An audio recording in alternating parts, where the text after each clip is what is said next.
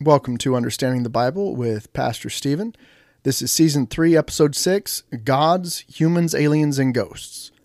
So, last time we talked about what the Bible says that it's important that we don't develop our theology off of our experiences and feelings, that we actually get our theology from the Bible, right? Uh, specifically, in regards to ghosts, angels and demons have been around observing humans for thousands of years, and they know how to manipulate us and how to scare us and how to appear to us, right?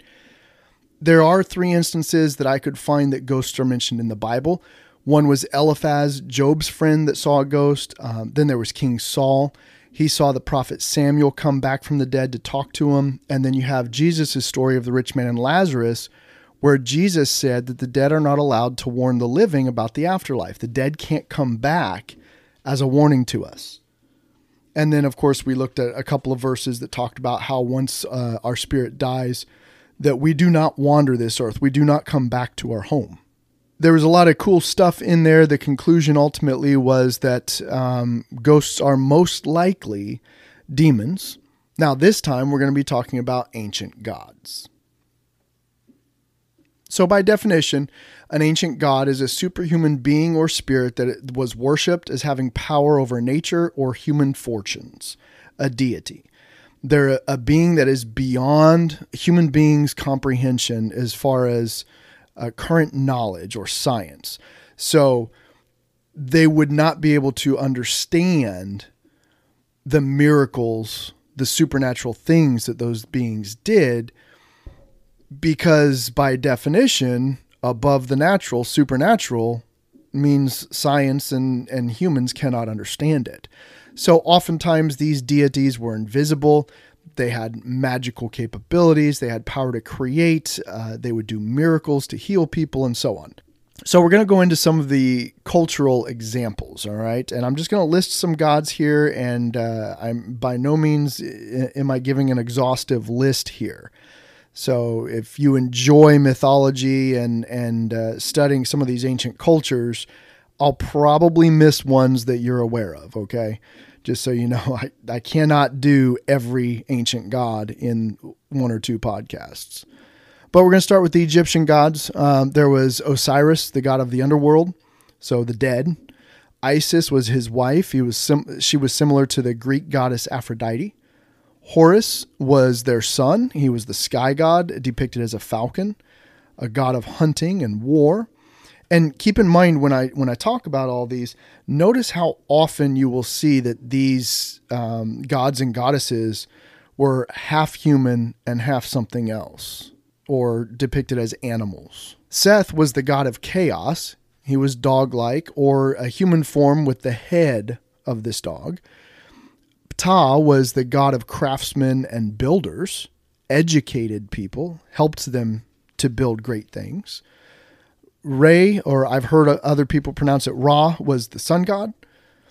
Uh, Anubis was depicted as a jackal, and this was the embalmer or funeral god prior to Osiris. It was uh, assumed that he was the most powerful deity of the underworld. Thoth is shown as a baboon or with the head of an ibis. He was considered to be the god of wisdom and writing, the inventor of hieroglyphic script. Bastet uh, was a god that had the head of a lion or a cat. And then you'll see a lot of more uh, recent Egyptian archaeological finds was actual cats revered. Well, that was because of Bastet. Amon or Ammon was the god of the air, regarded as the hidden one that eventually merged with Ra, the sun god. So those are a lot of the different ones from ancient Egypt. Now, of course, if you remember the 10 plagues of Egypt that God did when he freed the Israelites, each of those actually uh, was associated with one of the great gods that they worshiped during that time. Then the ones that most people have probably uh, read about in school or have seen in the movies and stuff is the Greek and Roman gods. All right, we have the god uh, goddess Aphrodite, she was uh, had to do with love, sex, and beauty. And then Artemis was the uh, huntress and protector of the living. She is associated with the Roman deity Diana. So they were like the same, just in different cultures. And then Ares was the god of bloodlust, and he enjoyed sacrifices of dogs. Now, this one, when I studied this one, kind of made me think a lot about the uh, religion of Islam. And I did uh, a couple of podcasts on that in the past. The bloodlust. I mean, the war, the self sacrifice, the beheading, the tortures, some of their uh, rituals that they do where they actually take young boys and teach them to strike their head with a hatchet or a knife until there's rivers of blood flowing on the street. And it's like a dance and a huge thing that they do. And then the fact, so the bloodlust kind of fits in here with their worship of Allah. And then the number one animal that Muslims enjoy killing is dogs. They say that they're dirty creatures the things that they did to dogs is just despicable. They enjoy sacrificing dogs. So in my head, I'm thinking that this Ares maybe showed himself to Muhammad and called himself Allah in the Arabic language. I don't know. Just a thought there. But uh, the god of bloodlust, Ares, in Rome, he was called Mars. Okay, and then we have uh, Apollo, the son of Zeus, he revealed his will through oracles. And then Demeter was an agricultural goddess of mystery. They formed what is called the Eleusinian Mysteries, where people were initiated in stages into her religion with yearly pilgrimages and promises of status in the afterlife. People still to this day do not know what the initiates had to perform in their rituals in these Eleusinian mysteries. This one's just very interesting if you study cultures. Um, a lot of cultures have the mysterious, you know, and, and the gods that they worship and secret rites and rituals, right? So it's ve- that one's very interesting. And then there's another one, uh, Dionysus, the son of Zeus, born to a mortal mother. So here's Zeus sleeping with a human intoxication, sex, and sacrifices is what uh, he is associated with, depicted as a bull. And his equivalent in Rome was Bacchus, the god of wine. Then we have Hades, the god of the dead. He was known for his cunning. Poseidon was the god of the sea and horses. He fathered a winged horse, the Pegasus, I believe it's called, and a cyclops. And his Roman equivalent is Neptune. So that one's rather interesting. And then Zeus overthrew Cronus. He became the chief deity among his siblings and children, and he controlled the weather, god of the sky and thunder. When I think of Zeus, sky and thunder, I think of lightning bolts as well. And then he had a weakness for mortal women, another god who slept with human women. And his Roman equivalent is Jupiter. Then we have Hermes, Roman equivalent is Mercury. He was the god of translators and interpreters, and he was the most clever of the Olympian gods and served as a messenger for all the other gods. So there's a lot of cool ones in there, and pay special attention to Mercury and Jupiter, those two Roman gods. All right, then we had some Norse gods. Now, this is where it gets fascinating if you're really into uh, studying the magic and the folklore and the mythology and stuff of ancient cultures. The Norse gods, they actually had a race of giants, and I am not Scandinavian or from the Norse, you know, religion, so I don't know how to say all this stuff. All right, but the the Jotnar was a race of giants. They also had elves, dwarves, and magical animals as well as monsters that these gods were involved in creating. Uh, they had two basic groups of gods. They had the warrior gods, the Aesir, and the Vanir, which were the fertility gods. Freyr was the horned god of fertility. A boar is associated with him. He's known as the king of the elves or the elves. Uh, then there was another one, which was Magni, the son of Thor, and a giantess, Jarn, Jarnsaxa. So now the gods were getting into the crossbreeding with giants, okay? Uh, was the goddess of gold. She was burned to death three times and reborn.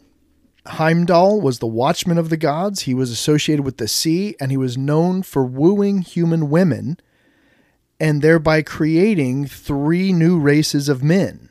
So I'm thinking of these elves and dwarves and the giants and such. Now, I don't know how deep that mythology goes, but it's very interesting that they say that these gods created things, right? Different races of beings.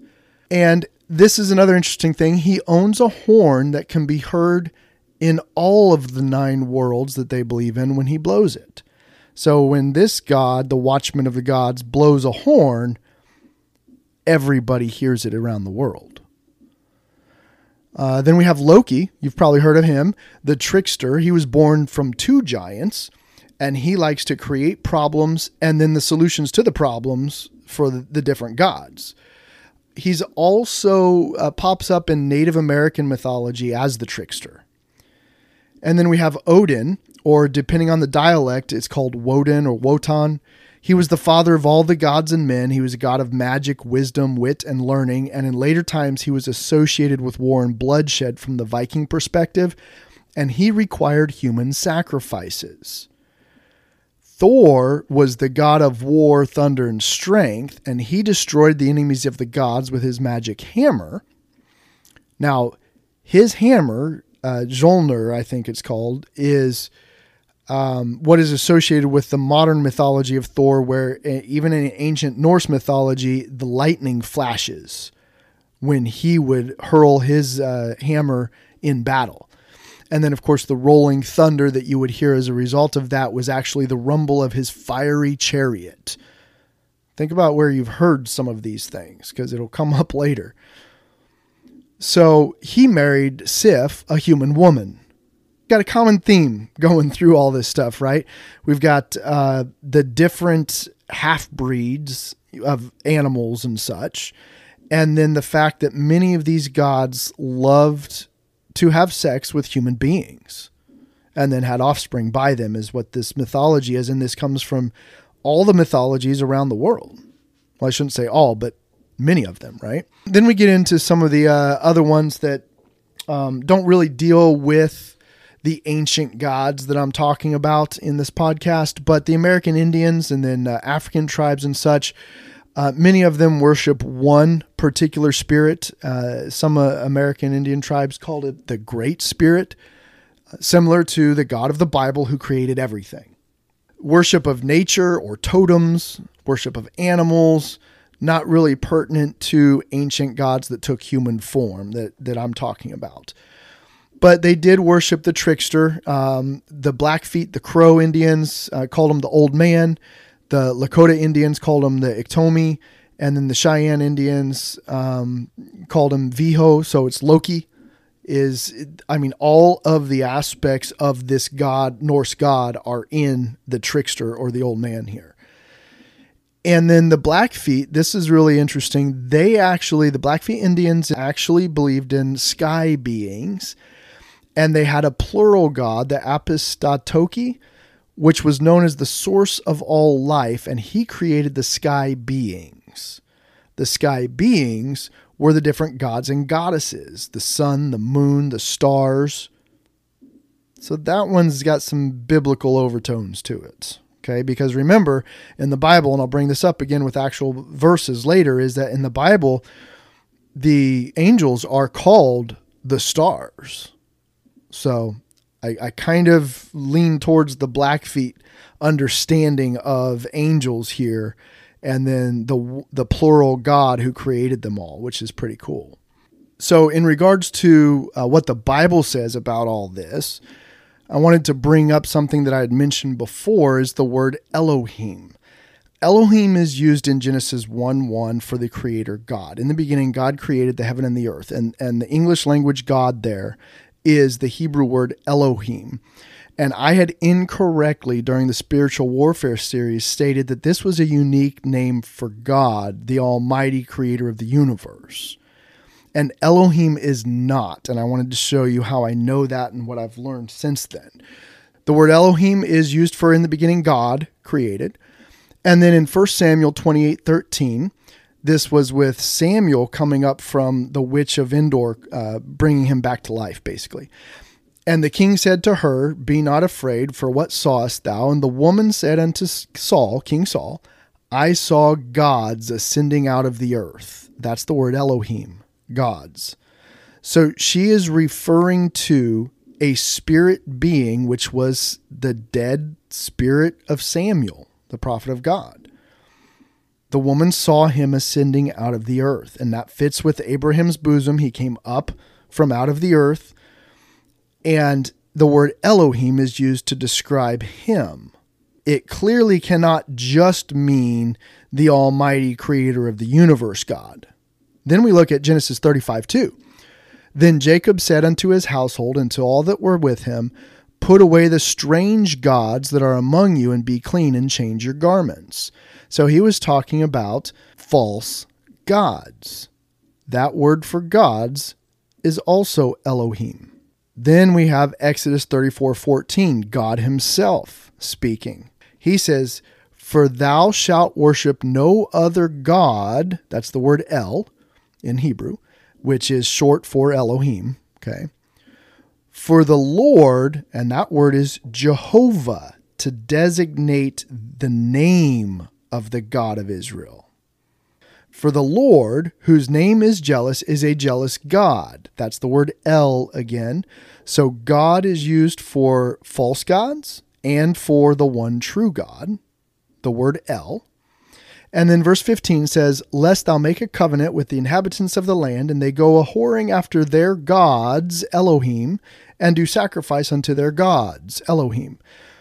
My conclusion on this is that the word Elohim is a generic term, God, like we use the word God. When I say false gods, fake gods, pharaohs, gods, etc., and oh yeah, the God of the Bible, I use the word God, G O D, for all of that. And it's a generic term. Based on the context, you know who I'm talking about. But the fact that that is also used about human spirits in the Old Testament tells me that this word Elohim in the Bible in Hebrew is actually even more generic than our word God. It more refers to, hey, that's a spirit being, that's something supernatural. So it could refer to human spirits, gods, angels, God Himself, any number of things. It's a spiritual being that has power. Okay, that's because the word Elohim literally means mighty.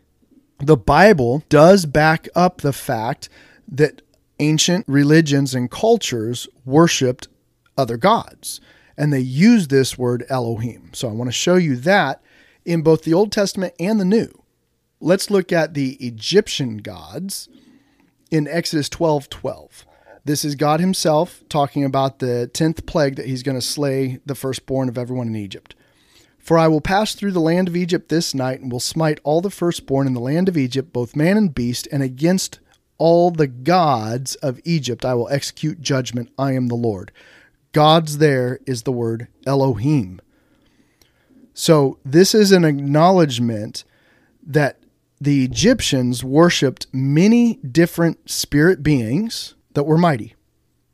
For the record, the Bible does not teach that there is more than one God. There is only one God. Jesus himself said it. Let's not confuse the terms here. When we talk about the God, Jehovah, and then in the poor English translations that we carry around with us, we see the word God, lowercase g, used. We have to understand that that's not a real God when that word is used in the Bible, it's talking about a spirit being. The context tells you what kind of spirit it is and whether it is the Holy Spirit, the Almighty God. Okay. The Greeks also are mentioned in the Bible and their gods. Let me just read this to you in Acts 14 8. And there sat a certain man at Lystra, impotent in his feet, being a cripple from his mother's womb who had never walked, the same heard Paul speak, who steadfastly beholding him and perceiving that he had faith to be healed, said with a loud voice, Stand upright on thy feet. And he leapt and walked, So he did a miracle. He healed a guy that had never walked in his life. And when the people saw what Paul had done, they lifted up their voices, saying in the speech of Lycaonia, The gods are come down to us in the likeness of men. So they expected their gods that they worshiped to appear as normal humans. The word that they use for gods is theos, because it's Greek, not Hebrew. And they called Barnabas Jupiter and Paul Mercury, because he was the chief speaker. Then the priest of Jupiter, the god, which was before their city, brought oxen and garlands into the gates and would have done sacrifice with the people. Which, when the apostles Barnabas and Paul heard of this, they rent their clothes and ran in among the people, crying out and saying, Sirs, why do you do these things? We also are men of like passions with you, and preach unto you that you should turn from these vanities unto the living God, Theos, the same exact word that these people had used. But they call him the living God, which made heaven and earth and the sea and all things that are therein. So, context, they are specifying this is the most powerful being, not just some spirit that does a little miracle the conclusion of uh, of this today in regards to these different cultures and the people in ancient times and the gods that have come down to people or appeared to people or been written about even if they are completely fake right? Number 1 most cultures have at some time worshiped gods many of them multiple gods right? And it seems that the further back in time that you go the more people talk of actually seeing these gods now, if you get somebody who worships Thor, okay, today, 2024, I doubt that that person will tell you they have seen Thor or that they know someone that has seen Thor. But if you go back further in time, you find multiple instances where people say they have seen him. So that's what I'm getting at, further back in time, right? The ancient gods were oftentimes half human, half something else. They were associated with the race of giants. They could take human form and they had power over nature. Now, here's the point the Bible backs up this fact that people worshiped other gods. I just read you a bunch of verses, right? It's very clear that God, the God of the Bible, understands that people worshiped other beings. Okay?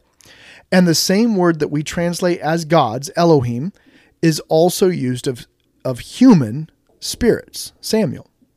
This would indicate that our understanding of the word for God in the Bible is not the same as how they understood it. We use God and gods only to refer to all powerful beings and the true God of the universe. Their words, Elohim and Theos, refers to anything of the spirit world, human spirits included. In the New Testament, that word theos is used to denote gods of other religions, and specifically Jupiter and Mercury. This does not mean that they are gods as you and I in modern times understand it. It merely means that they are spiritual beings. All right, last point angels and demons are spiritual beings. Very interesting fits the definitions and the use of these words in the Bible angels and demons. Now, next time, next week, I'm going to prove to you that demons are the ancient gods by using specific verses in the Bible, and I will show you what I think the origins of most of the mythology in the world is surrounding giants, elves, magic, centaurs, mermaids, etc there's some fascinating stuff in the Bible that you may not have considered. You can always email me at angrypatriot42 at yahoo.com. And until next time, may God bless you. All right, and here we are just shutting down everything. So thanks for listening, guys.